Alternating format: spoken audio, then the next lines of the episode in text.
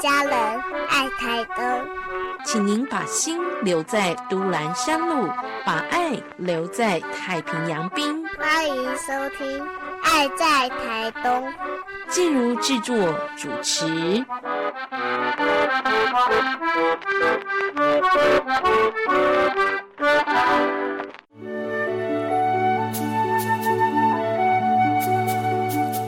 健康好邻居，医疗知识，心灵关怀，你的好厝边。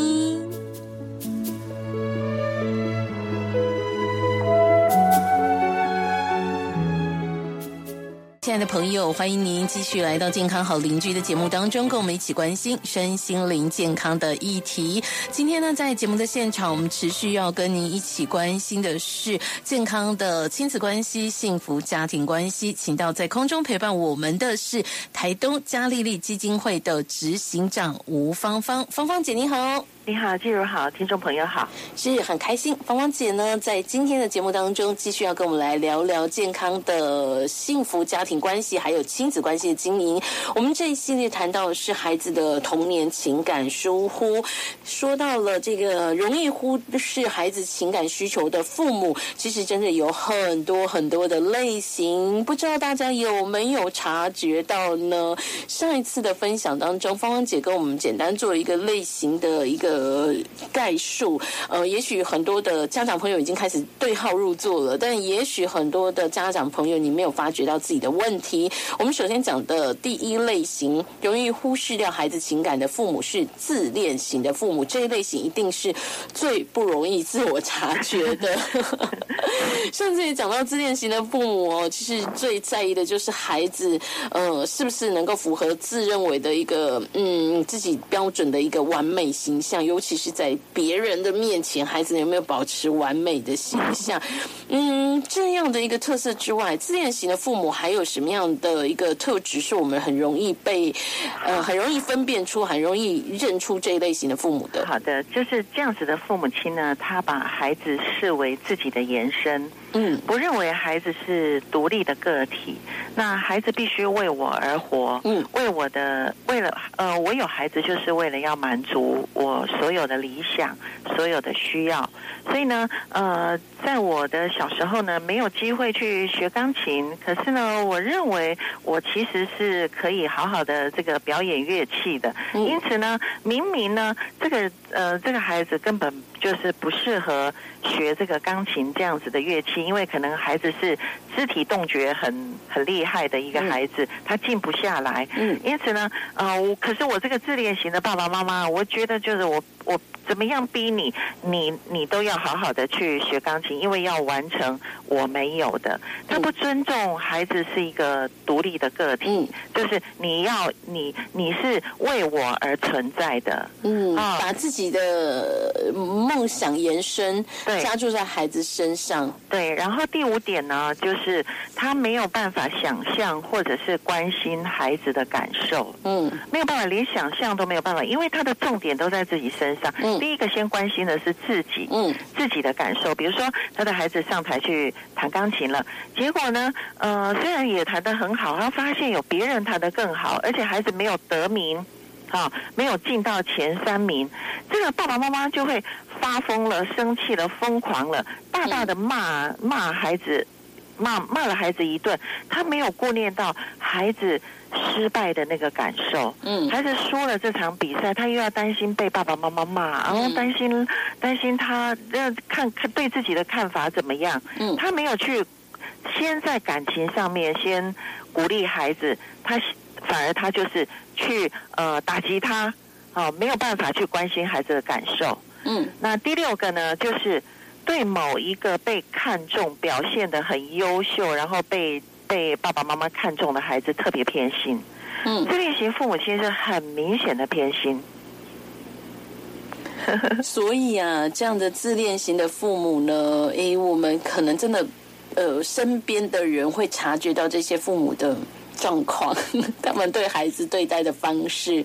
那怎么修正呢？接下来我们认出这类型的父母之后，他们要怎么修正跟孩子的互动或对孩子情感的关注啊？对于自恋型的父母亲，其实是难度是比较高一点的，因为他第一个他们要察觉出来就不容易，对对对，光是他要觉察，那对察觉出来还要要求他们修正，他们可能会觉得没有必要，我这样真的好啦，我这样能力很完美啦，孩子也很好啊。对，所以这样子的父母亲，刚刚为什么我说要就是我们在上一节节目里面，我有提醒说，其实父母亲应该上课，尤其是自恋型的父母亲更需要上课。嗯，因为呢，他可以透过课程那个彼此的互动跟探讨，可以有一点点的激发他的内心。因为基本上自恋型的父母亲，你朋友去指教他的话呢，他不见得会去反省的。尤其自恋型父母亲有一个非常明显的标记，就是呢，他对于孩子里面比较弱势的，他的功课啊、长相啊，都不是父母的期待的这样子的孩子，他就是很明显的忽视他。那家里面如果有多一点的孩子，那当中那个很优秀的那个，他会特别的偏心于他。好，那你想想看哦，那个优秀的会，当然啦，被爸爸妈妈不看重的，哈，不喜欢的小孩子，当然就会没有安全感跟没有自信嘛。可是那个优秀的子女，被爸爸妈妈青睐的、特别疼爱的，这个他会比较有安全感吗？可能也不会，他反而是有很大的压力。没错，他除了很大的压力之外，他一样没有安全感，因为他眼看着他的哥哥姐姐，那个比较不优秀的哥哥姐姐，他们就是被爸爸妈妈踢到一边，那他自由，对，他拥有了所有的一切，可是他担心这一切可能在一夕之间，他如果表现得不好的时候，他会完蛋了。反而是更紧张、更有危机感、更有压力的，所以这样子的自恋型父母，真的是会带给孩子莫大的情感压力跟伤害耶。其实好辛苦哦，这种对，像有一些一路都很会念书，在那个美国的湾区那边，经常的发生名校的高中生他们就自杀。哇！名校的那个资优生他就自杀，其实很多时候就是他的父母亲太优秀，太自恋型的父母，对，太优秀，他没有办法体会到其实人生是有失败的。是，那这样子类型的父母啊，所造成的孩子童年情感疏忽，我们要求家长改变吗？要帮助家长改变吗？或者我们是要先来帮助孩子，怎么样在被伤害的状况之下能够保全自己？我们要从哪个角度切入呢？这个真的也要让收音机旁的听众好朋友先来自我检视一下，想想我们是不是这类型的父母呢？待会回到节目的现场，我们再请芳芳姐跟我们深度的来说说接下来该怎么办。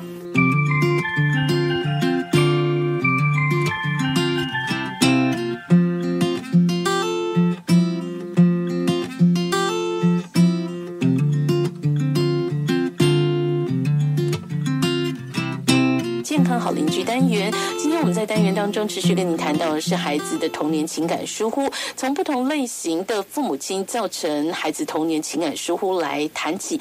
我们说到的第一个类型真的很难自我察觉到，除非你透过上课或者是身边有朋友的指点，或者是呢孩子的反应，也许我们可以慢慢的归类出自己是不是这一类的父母呢？自恋型的父母，我们也说了很多自恋型父母的一个跟孩子互动为孩子带来伤害的关键点。接下来呢，我真的很想问我们今天在空中陪伴大家的专家，来自于台东嘉利利基金会的执行长吴芳芳。芳芳姐，我们要先来修正父母亲的一个态度，还是先来保全孩子受伤的心啊？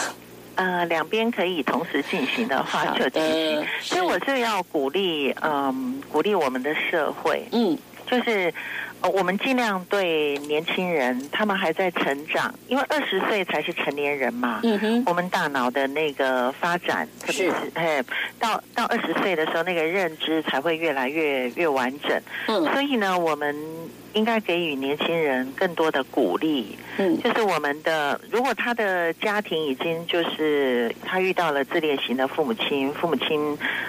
这个家庭跟父母也不是他能够选择的，是，因此他有可能有很多的愤怒，像个喷火龙，哈，或者就是像一个就是往里面吞的唯唯诺诺，一直讨好的，活得非常的辛苦的孩子。那我就鼓励就是学校的或是学校或者是他的社区里面的这些成年人朋友们，就是平常看见这孩子的时候，多说一些鼓励的话。是，真的我很希望说，一个孩子他教养一个孩子是一村的人，这样子的理想能够实现。大家一起来帮助这个孩子疗愈一下。对，多鼓励他。是，好，这是跟这个家庭比较没有关系的社会上的朋友，我们大家可以关注到我们身边的人，如果有这类型自恋型父母带来的伤害，我们可以这样子做。那接着呢，我们是不是要协助父母亲做一些修正？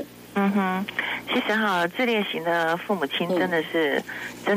比较不容易去那个检讨啦，就是看自己看得很不合乎中道，看得太过了。那当然，不太可能，就是说也是有可能啦。可是大部分就是夫妻当中有一个是比较自恋型的，一个不是，在常态上面啦。希望最理想状况就是这样。对，常态上面自恋型的父母如果只有其中之一就好了。对，常态上面比较不容易说自恋的跟自恋的他们结合在一起，因为两个都很自恋，他们谈恋爱大概就会出问题了。各不相让嘛。那当然也有少数的，像比如说在很顶尖的那种工作环境里面的，他们就相遇了，一路顺风的那种最顺利的那些天之骄子、天之骄女相遇了，他们就自恋，非常的自恋，然后组合的那个家庭也是病的，把压力放在孩子身上。可是那个是比较少数啦，一般就是至少会有一个他是比较不是自恋的。所以不是自恋的这个配偶呢，其实是非常的辛苦的。那我就鼓励说，这个妈妈或是这个爸爸，常常给予你的配偶有一些提醒，甚至呢，你自己可以对你的儿女做一些弥补。情感的连结，同理他。也就是说啊，我们除了是鼓励自恋型的父母能够来透过上课发掘自己是不是这一类型的父母，在跟孩子的一个情感互动上要做什么样的修正之外，其实我们更鼓励自恋型的父母如果家中有这样子的一个父母的角色，夫妻一起来上课的时候，其实我们是可以发掘到问题所在的，然后我们不是这类型的另外一半就可以来做一些修正跟弥补。是，所以真的上课很重要。对，所以这位妈妈呢，或者是说这位爸爸比较健康的、成熟的，你就要更多的学习我们之前讲的那种三种情感的技巧，至少你要做到亲子共感。是，好，所以这个是给家长的建议哦。从家长的一个了解跟修正上，可以给孩子一些情感上的弥补。那对孩子的部分呢，是不是我们也要有一些些的帮助？其实，因为这个，今天的这个主题比较是讲到那个家长，对。那以后我们会讲到，你也许你已经过了童年期了，或者过了少年期了，对，自我安慰修复一下。对，我们之后会提到我们怎么去滋润自己，敬请期待。我们先讲父母的部分哦，所以其实父母真的这个角色，是需要更多一点时间去反复检视自己怎么当父母这个角色的。是，其实刚刚我还蛮感动的，我们主持人。那个季如，你让我蛮感动的，因为我能够感受到你非常的那个同理，这样子的孩子，的确，其实因为有的时候当我们发现自恋型的父母他不自觉的不能够察觉到自己问题的时候，只能靠孩子自力救济啦。所以好，我们有一系列的专题会针对孩子怎么样自我修复来安慰孩子的部分，我们会再跟大家深度的分享。先请关注到家长的部分，其实真的哦，之前也是有这样的一个广告词或者是大家的认知，就是呢，当了父母之后才知道才要学习怎么当父母。那不晓得现在父母亲你有没有去察觉这件事情，有没有去做这件事情，就是学着当父母呢？不要当一个自恋型的父母，这样给自己一些警惕，对不对？对对，好，所以呢，提供这样子的一个专业的分享，当然呢，鼓励大家上课去。如果你还有需求的话，赶快洽询嘉利利基金会。我们分享了这么多，可是只讲第一个类型，对不对？对，我们慢慢来。好，很多的话题可以跟大家讲，不是只有这类。你不要以为我们不是自恋型的父母就过关了，就 OK 了，就是一个好父母了。其实有10大类型哦，不同的父母对孩子会造成的情感伤害有哪些？怎么修正呢？我们跟芳芳姐相约下回再分享喽。谢谢您，谢谢，拜拜。